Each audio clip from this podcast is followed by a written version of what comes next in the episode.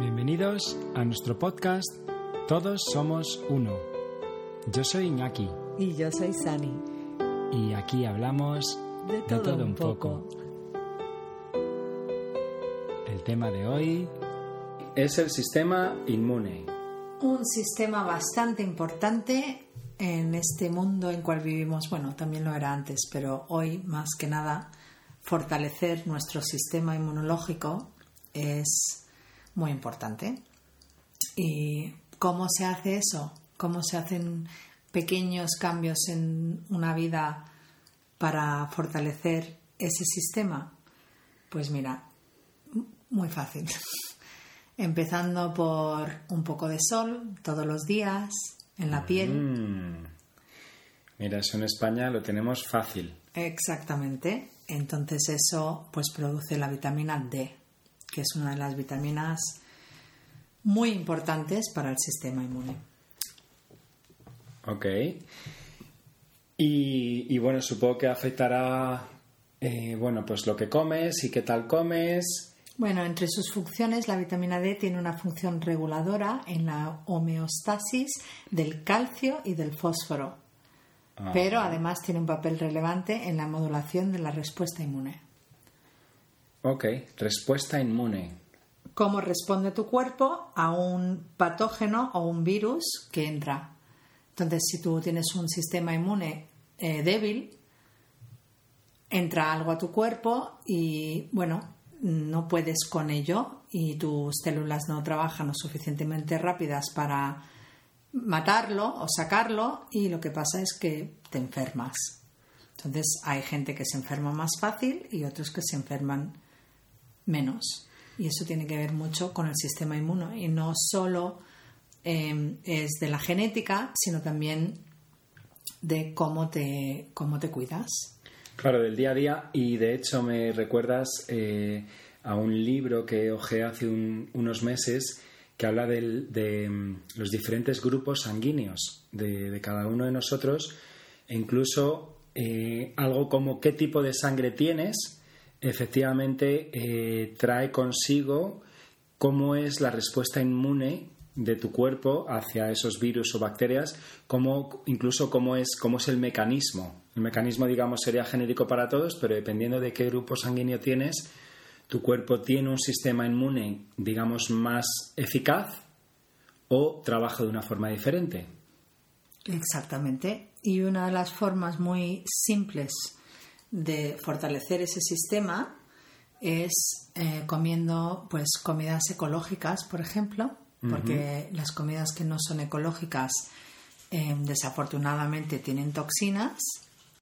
Estos últimos años que hemos estado más tiempo en Estados Unidos, para mí lo del tema de la comida ecológica era una cosa como que no acababa de compartir, pero claro, ahora en Estados Unidos te das cuenta de que o comes comida ecológica orgánica o la comida es muy mala, ¿vale? Esto en España, digamos que ahora empezamos a escuchar más y empezamos a tomar un poco más de conciencia, pero es que aquí, digamos que siempre hemos tenido comida bastante sana desde siempre. Bueno, yo personalmente no estoy de acuerdo con eso, porque desafortunadamente para ganar dinero se inventó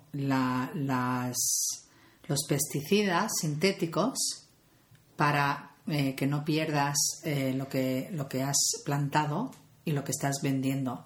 Y entonces en todo el mundo y también en España... Sí, pero después más adelante. Bueno, digamos que eso pasó en los 80 en Estados Unidos, no. 80, 90...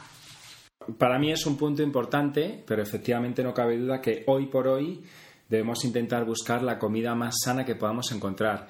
Y lo de siempre, intentar comprar en tiendas locales, pequeñas, y si puedes tener acceso pues a agricultores y ganaderos y comprarles directamente, o lo más cerca de ellos, en vez de pues ir a un pedazo de supermercado, que ahora pues está todo lleno de supermercados y parece que tenemos que ir todos en el coche y llenar los maleteros hasta arriba y esa es nuestra cesta de la compra. Para mí un error grande. Y bueno, Sistema inmune, pues mira, el yoga dice que si tienes un sistema inmune saludable, o sea, un sistema que funciona, y para esto significa que estás comiendo, estás absorbiendo los nutrientes que comes y estás eliminando los nutrientes o desechos que no necesitas, si ese proceso, digamos, funciona bien, esto se llamaría metabolismo. Yoga dice que no enfermas. En una de las cosas, o sea, una de las cosas más importantes para el sistema inmune es tener una buena flora intestinal, porque esas bacterias beneficiosas son las que te protegen de los patógenos. O sea, las primeras bacterias buenas ayudan a digerir correctamente los alimentos, a mantener un pH equilibrado y actúan como una barrera ante la proliferación de patógenos. Ok. Entonces, eso es una cosa que muchos de nosotros, desafortunadamente, tenemos los intestinos pues un poco inflamados y no nos estamos preocupando de la acidez de nuestro cuerpo, etcétera. También he escuchado ahora con lo que dices que, por ejemplo, tomar antibióticos efectivamente te estropea esa flora intestinal y entonces pues veo que sería importante quizás después de tomar antibióticos, que obviamente pues hay que utilizarlos de vez en cuando, pues a lo mejor después de tomar esos antibióticos pues te puedes ocupar de restablecer esa flora intestinal. Sí, es la primera barrera de defensa. Exacto, entonces parece como un primer paso muy importante para tener ese sistema inmune funcionando. Yo quería hablar un poco así de unas maneras muy simples de añadir cosas a tu dieta, como el ajo y la cebolla, que nos encanta aquí en España, pero eso es, por ejemplo, tiene un componente antiviral y antibacteriano que te protege contra infecciones.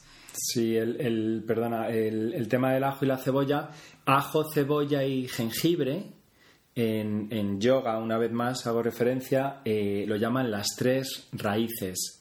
Es un poco como la base de toda la comida. Para esta, digamos, filosofía que tiene 5 o 6 mil años, es muy muy importante tener esa base, por lo que está diciendo Sani. Por ejemplo, el tema del ajo, importantísimo para el sistema inmune, importantísimo para desintoxicar y muchos otros beneficios, el jengibre lo mismo y la cebolla, aparte que le da un sabor muy rico a la comida. Y otra vez volviendo un poco a fortalecer tu cuerpo, es que tienes que tomar antioxidantes. ¿Por qué? Porque aunque comas ecológico y vivas en la naturaleza y tengas aire fresca, desafortunadamente hoy en día pues la comida no tiene los mismos minerales, porque la tierra no tiene los mismos minerales de antes y estamos deficientes de cosas. Y yo no soy una persona que me encantan los suplementos, pero estoy aprendiendo muchísimo y es verdad que en el mundo en que vivimos hoy, pues hay que fortalecer pues todo lo que estamos tomando, porque no nos llega lo que nos hace falta. En los alimentos antioxidantes te ayudan a eliminar las toxinas. Y son, por ejemplo, las frutas, verduras, remolacha, brócoli, granada. Uy, la granada. Yo me acabo de hacer un zumo de granada esta mañana, que estamos ahora en septiembre y es época. ¡Qué rico! Y otras cosas que tienen minerales, que nos hacen falta los minerales, el zinc y el selenio, son también súper importantes para quedarnos fuertes. Y el zinc, por ejemplo, pues lo hay en las ostras, lo hay en huevo, en... ostras. Bueno, ya sabes que a mí me gustan bastante. Y eso son cosas pues muy importantes de cómo estar por encima de ellas. Por ejemplo, también ya sabes que yo me estoy haciendo muchos zumos naturales. Sí. Que soy muy partidaria de los zumos. ¿Por qué? Porque el zumo nunca te podrías comer tantas zanahorias en un día como te puedes beber en zumos. Y entonces, claro, estás como saturando tu cuerpo de las vitaminas buenas como la A, que también es importantísima. Pero es bueno saturar a tu cuerpo de repente con tanto... Porque efectivamente, imagínate, zumo de naranja, pues a lo mejor te puedes tomar 5, 6, 7 naranjas en un zumo, que de otra forma no llegarías a comerte 7 naranjas, vamos, no lo creo. ¿Te puedes pasar? Bueno, es que eso depende un poco. Si bebes todos los días 7 zumos de naranja, pues desde luego te estás pasando.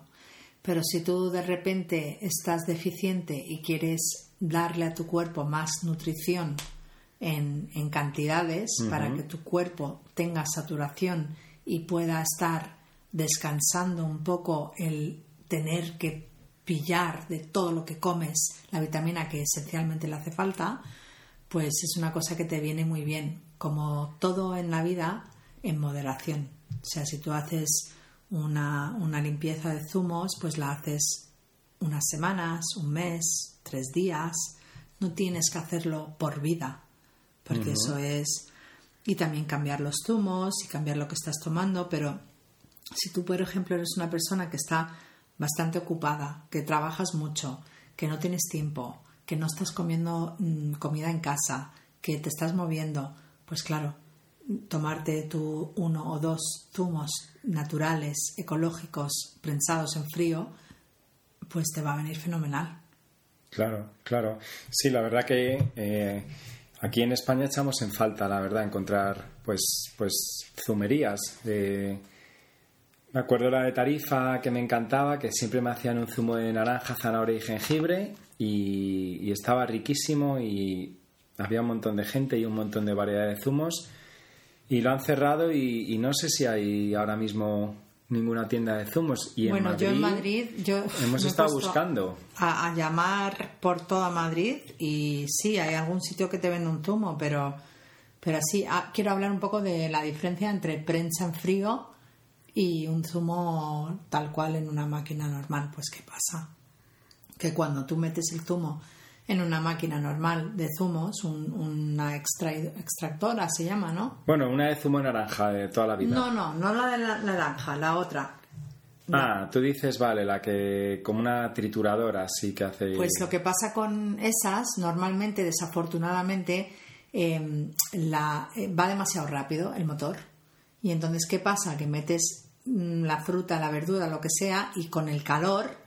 matas las enzimas, uh-huh, que son las que verdaderamente quieres que tu cuerpo asimile. Vale. Entonces, prensado en frío es exactamente eso, es empujar la fruta o la verdura de tal manera dentro de la máquina que sale... El jugo, le sacas el jugo, claro. Le sacas el jugo sin dañar las enzimas y las vitaminas. Ah, vale. Y otra cosa que me parece súper interesante, tontería, pero interesante, si tú te haces varios zumos en un día y quieres guardarlos para beberlos más tarde, simplemente el acto de meterlo en una botella y llenarlo hasta el final... ¿Tú te acuerdas que tu padre te decía, bébete el zumo naranja que se vuelan las vitaminas? Sí. Pues la razón de eso es que se oxida el zumo, da igual si es de naranja o de cualquier cosa. Entonces, si tú llenas una botella de cristal... hasta arriba del todo, hasta al fin, casi que se sale, y la cierras, no le das aire a esa botella y no se oxida. Entonces la puedes tener pues 24, 30 horas en el frigorífico. Vale. Ah, muy interesante. Y está igual de rica. Claro. A ver, ¿qué más? Lo que estabas diciendo del jengibre también es súper bueno porque ayuda el sistema digestivo y circulatorio. Y es, bueno, la circulación es clave para... Claro, sí, a ver, aquí al final de lo que estamos un poco intentando hablar es de mantener tu cuerpo, digamos, en un estado en el cual funciona y te protege de agentes externos, llámalos viruses, llama lo que sea... y es simplemente de una forma muy muy sencilla, y es dándole a tu cuerpo comida sana y en moderación, bueno, lo que hemos escuchado muchas veces. Y bueno, y algún suplemento, por ejemplo, una cosa que la gente no sabe es que si estás tomando vitamina D3, es muy importante también tomar la K2, porque esas dos vitaminas juntas funcionan simbióticamente para que tu cuerpo las pueda asimilar. O sea, que vitamina D3 supongo que es la zanahoria, ¿no? Vitamina D, por poner así un ejemplo, y la vitamina K2, ¿qué la trae? ¿Qué alimentos, qué verduras...? Pues, por ejemplo, la mantequilla, alimentados con pasto, hígado ecológico, yemas de huevo, gallinas felices. Ah, vale, o sea, vale, algo más. El chucrut. Ajá. Esto parece más un poco como lo que yo entendería más como por grasas, ¿no? Que llevan esa vitamina K. Es que la vitamina K2 es producida por el intestino floral, o sea, el 80% de tu sistema inmune está dentro de tu flora intestinal. O sea, en tu estómago. Sí.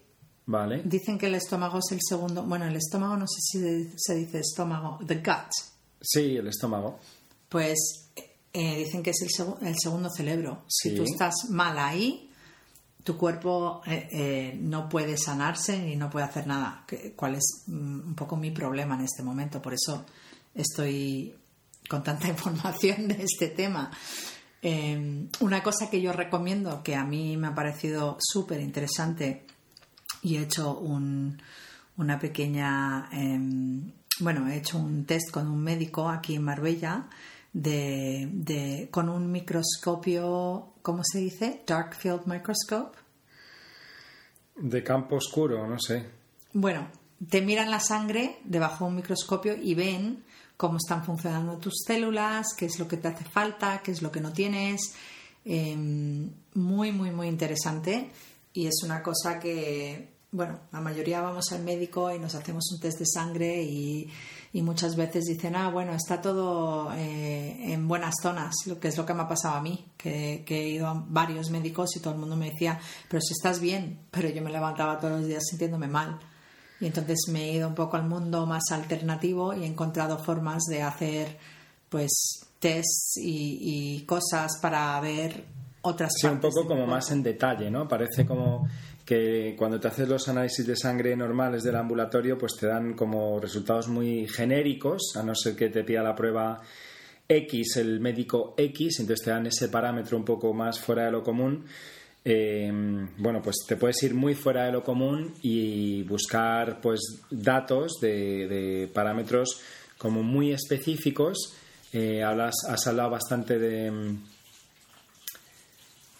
Aquí nuestra tubería particular. Oye, la verdad es que es relajante esta tubería particular, ¿eh? Has hablado, por ejemplo, de los niveles de mitocondria, ¿no? Has hablado... Sí, bueno, la mitocondria es lo que crea el ATP y eso es la energía que tu cuerpo tiene para... Bueno, pero eso ya es meternos... metemos demasiado en fondo. Yo voy a cambiar de tema, pero... Salirte un poco. Salirme un poco, que es que me puedo meter ahí y desaparecerme. Cosas fáciles para el sistema inmune. El movimiento, andar, stretching, respiración, sudar, correr, bailar, cosas, ir en bici. Una cosa muy simple que todos los días todo el mundo puede tomarse ese momento. Bueno, y que debemos. Y debemos tomarnos esos momentos para hacer el aire fresco, salir a la calle y respirar. O sea, hay gente que se queda en casa, ahora estamos trabajando en casa, con toda la locura de la pandemia, pues de repente no sales a tomar aire, no sales a que te dé el sol y es muy, muy importante tomar aire.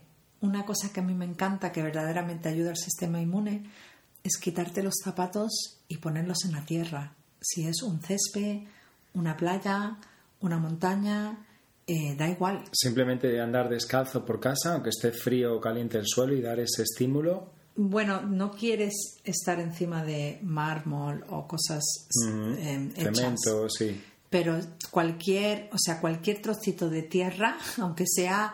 el jardín de tu urba, simplemente poniendo los pies en eso, te ayuda muchísimo. O sea, te cambian las células, cómo funcionan, los iones de tu cuerpo, el magneta a la tierra. Sí, un poco como hemos visto algunos experimentos de cómo cambia la estructura molecular del agua de repente por meterla en una botella azul o... no, que suena un poco como increíble, ¿no? Y dices, el agua, bueno, pues es transparente y parece toda igual, ¿no? A nuestros ojos, pero luego resulta que su estructura molecular cambia, es afectada y parece ser que pues con el hecho de nosotros también andar descalzos o tener ese contacto con la naturaleza, pues también nuestras células, digamos, pues están a gusto. Sí, hay muchos estudios ya de esto y lo podéis buscar online y es súper interesante, a mí me encanta. Yo hasta tenemos los zapatos de Earth Runners que tienen un esto de copper, ¿cómo se dice? Sí, un trozo de cobre tocando, digamos, en lo que sería la suela de la chancla, que toca el suelo. Entonces yo se lo comenté el otro día a mi hermano, que le gusta correr y hacer temas de crossfit y tal, y me decía que se estaba poniendo muy de moda correr descalzo. Yo me acuerdo siempre de correr descalzo por la playa, como que a mí me dolían los tobillos y como que no me sentaba bien. Pero estas chanclas, que no es para hacer publicidad, pero me parece interesante, es una chancla con una cuerda que parecen un poco como si fueran sandalias así romanas. Sí, lo han basado en un de estos de indígenas que las usaban, ese diseño, para correr por la jungla. Pues se te pegan completamente al pie, no pesan nada y efectivamente pues puedes correr, digamos, descalzo por encima de piedras sin que te duela. Súper cómoda. Si tiene efectivamente ese trozo de cobre para que toques con cada pisada en el suelo. Y bueno, pues... Y a mí me dicen que si yo he leído un libro que se llama Earthing en inglés, que no sé cómo se traslada en español, pero que si estás enfermo, si lo estás pasando verdaderamente mal, o tienes fiebre o lo que sea, aunque estés en la nieve, salir a la calle con tus pies en la tierra 5 minutos, simplemente para reactivar la energía del centro de la tierra. Otra cosa que quería mencionar que me parece muy graciosa. Ajá. Una de las cosas que es muy, muy, muy, muy, muy importante es la risa. Me gusta. Y aunque estés mal en tu vida y no te quieras reír, vamos a hacer un pequeño ejercicio ahora mismo porque Iñaki es profe de yoga y hay una cosa que se llama laughing yoga y se empieza simplemente forzando una risa de esta risa así como que no te sale, que estás así tensando los labios y no, pero de repente hay alguien por ahí cerca que suelta una carcajada con un tono que dices, uy, eso, y sin querer ya te ha hecho gracia. Iñaki, ríete conmigo. Ahí ya la has cagado, porque ahí ya puedes romper a reírte. Y mira, no hay nada mejor, por encima de la comida, tal, las vitaminas, no hay nada mejor que echarte unas risas con tu familia, tu hijo, tus amigos. Esos momentos, ese dejarte llevar que te hace la risa, ese bien que te hace, que me recuerda, por cierto, a un podcast que escuché de Deepak Chopra entrevistando a un cómico inglés muy famoso. Él hablaba un poco, porque él estudia temas de meditación, este cómico, y decía que para él, a través de la comedia, a través de la risa, van los seres humanos, vamos hacia ese estado... como más virgen, como más puro, como más auténtico de cada uno de nosotros. Me pareció muy interesante y quizás alguno de vosotros pues está de acuerdo o puede imaginarse ese acercamiento, ¿no? a tu yo más profundo, más real, más niño. Y ahí le quiero dar la vuelta a la tortilla, porque no sé por qué, y mucho para hombres, desafortunadamente, como que cuando somos niños los padres no quieren que lloren los niños y ya como que no llores, no llores, y llorar no es para hombres, y no deberemos llorar y tal. Y llorar también es una terapia muy, muy importante, y cuando lloras, verdaderamente dejarte llorar también es una cosa que te ayuda en tu cuerpo soltar el estrés de nuestra vida, de nuestros momentos, y es una cosa importante de dejar pasar cuando pase. Claro, me pregunto si ahora a lo mejor si te pones tú así como a llorar, a lo mejor me induces a mí al lloro y lloramos y acabamos riéndonos de llorar. Eso, bueno, tú sabes que yo me río mucho. Bueno, yo cuando lloro de felicidad, bueno, río y lloro, y bueno, a mí se me cruzan los cables. Pero creo que es una cosa importante porque una de las cosas más terribles para nuestro cuerpo y nuestra sanidad y nuestro sistema inmunológico uh-huh. es el estrés. Sí, efectivamente. Y a mí me da la sensación de que cada vez nos vamos haciendo más y más robots, y efectivamente es como que no hay tiempo para reír porque estamos siempre en tensión y enfadados y demás, y evidentemente no puedes llorar porque eres un macho y no se llora, y entonces es que cada vez nos hacemos más fríos y te quedas como más duro, congelado, y más inhumano. Y yo quería contar una cosita muy rápida. A mí me pasó una época que no lloraba. Y efectivamente iba a un festival de yoga que ocurría cada año después del solsticio de verano, y me acuerdo que iba a ese festival de yoga a llorar, porque era un poco el único lugar donde se abría algo dentro de mí que me permitía el relajarme y soltar tensión acumulada durante todo un año. Y para mí era como mi terapia, mi lugar donde me podía realmente relajar y permitir que salieran todas esas tensiones, esas frustraciones de momentos específicos, pues de algún caso de los últimos meses, y efectivamente me ayudaba muchísimo. Así que gracias por hablar del tema de llorar, Sani. Me parece muy importante, y ya lo más importante de todo, lo cual yo lo he sufrido bastante porque me ha tocado el niño que me ha tocado, es el dormir.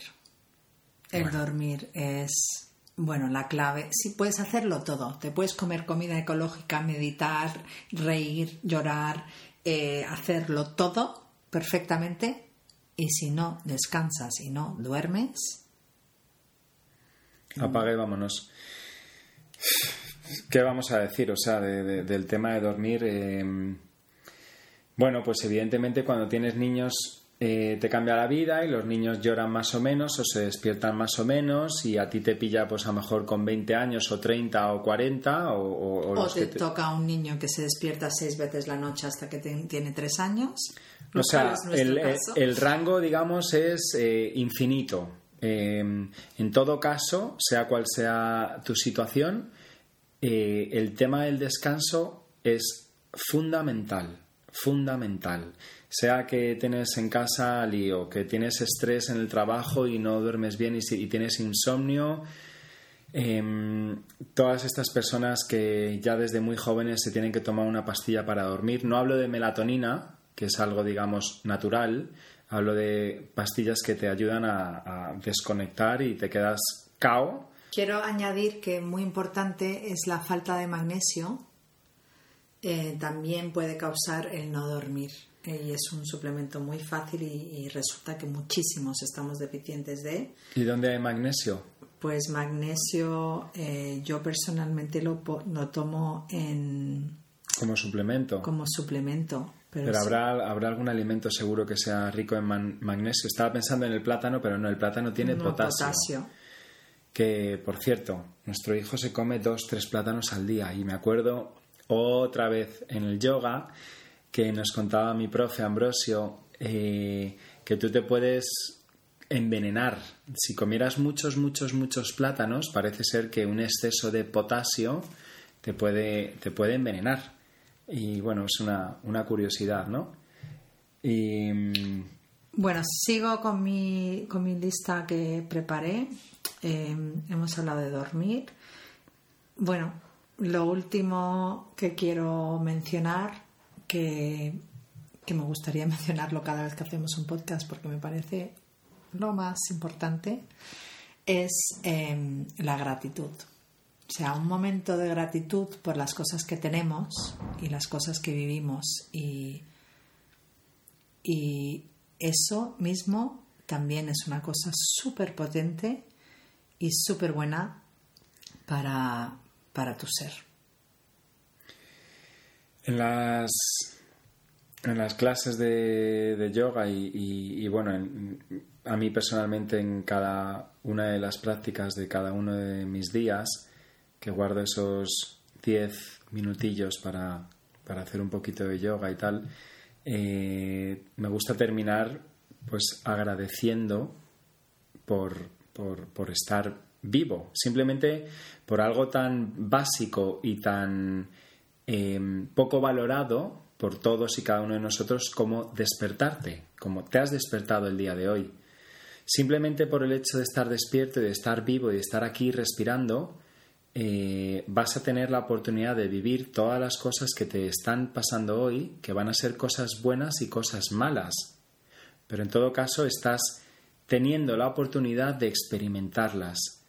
Y a mí eso me trae, y yo mismo también cada día recordándomelo voy fabricando, voy desarrollando esa sensación de gratitud, como dice Sani, de contento por poder estar aquí un día más experimentando lo bueno y lo malo.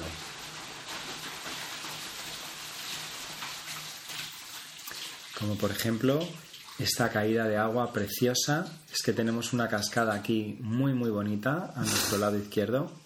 Bueno, es una tubería, pero puedo imaginarme que es una cascada así paradisíaca. Bueno, aquí viene la segunda oleada. Es que hay inundaciones. Y bueno, a mí me gustaría acabar este podcast, que no lo hemos hecho nunca, y te estoy poniendo un poco contra la pared, pero me gustaría, porque una de las cosas muy importantes también es la respiración y la meditación. Y me gustaría acabar este podcast, si no te importa, Iñaki, con una pequeña meditación de 3-4 minutos. Bueno, mira, meditar. Ayer leía que es no hacer nada. Así como una definición. Sí, pero una guiada. Porque te queremos escuchar y queremos tu ayuda en este momento, porque a lo mejor hay alguna persona que no lo ha hecho nunca. Imagínate que soy una persona por primera vez que te estoy pidiendo darme una pequeña meditación de 1 minuto y medio a lo mejor. Pues mira, si puedes, si estás sentada, sentado, intenta estirar tu columna e intenta llevar la barbilla un poquito como hacia la garganta, de forma que pones tu cuello alineado con el resto de la columna y respira por tu nariz.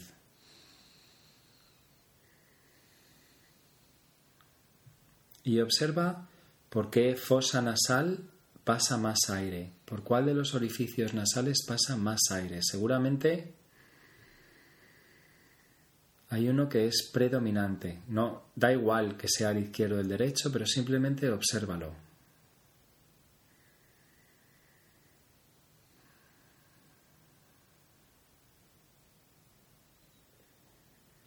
Y mientras sigues respirando por tu nariz, intenta relajar tu frente. Intenta soltar tensión en tu frente. Para ello, puedes concentrarte en relajar tus párpados. Suelta tensión en tus párpados. Aunque tenga los ojos abiertos o cerrados, da igual. Entonces estás respirando por tu nariz y al mismo tiempo estás intentando mantener tu frente sin tensión.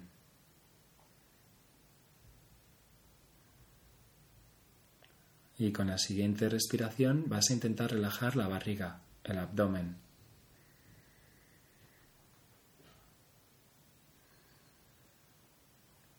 Y una vez más revisas si eres capaz de percibir cómo entra y sale el aire por tu nariz, a la vez que tienes tu frente y tu barriga sin tensión.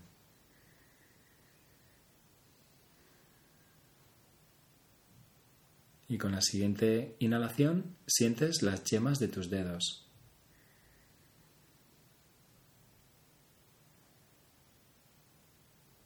Y una vez más observas si eres capaz de percibir tu respiración, cómo el aire pasa por tu nariz, mientras mantienes la frente relajada, el abdomen relajado y sientes las yemas de tus dedos.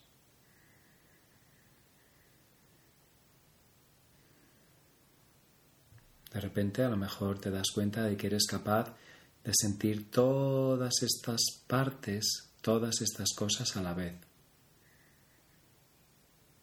Seguramente si es así, estás bastante tranquila, tranquilo. Nos acercamos a una sensación como de estar en paz, de estar en reposo.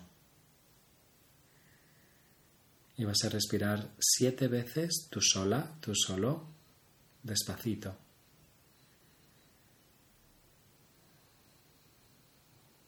No hay tensión en tus hombros.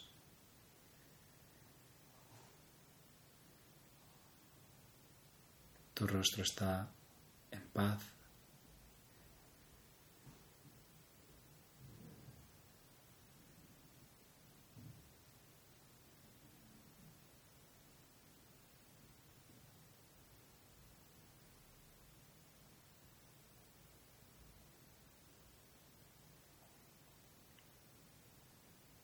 Y con la siguiente inhalación, una gran inhalación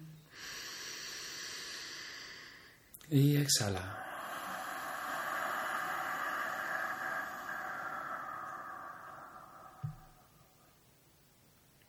Con la siguiente inhalación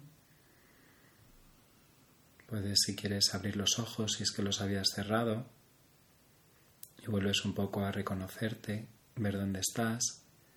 Te puedes, si quieres, dedicar una sonrisa desde dentro de ti, hacia ti, como tu yo de dentro que te mira y te sonríe. Y esa sonrisa que te la estás imaginando,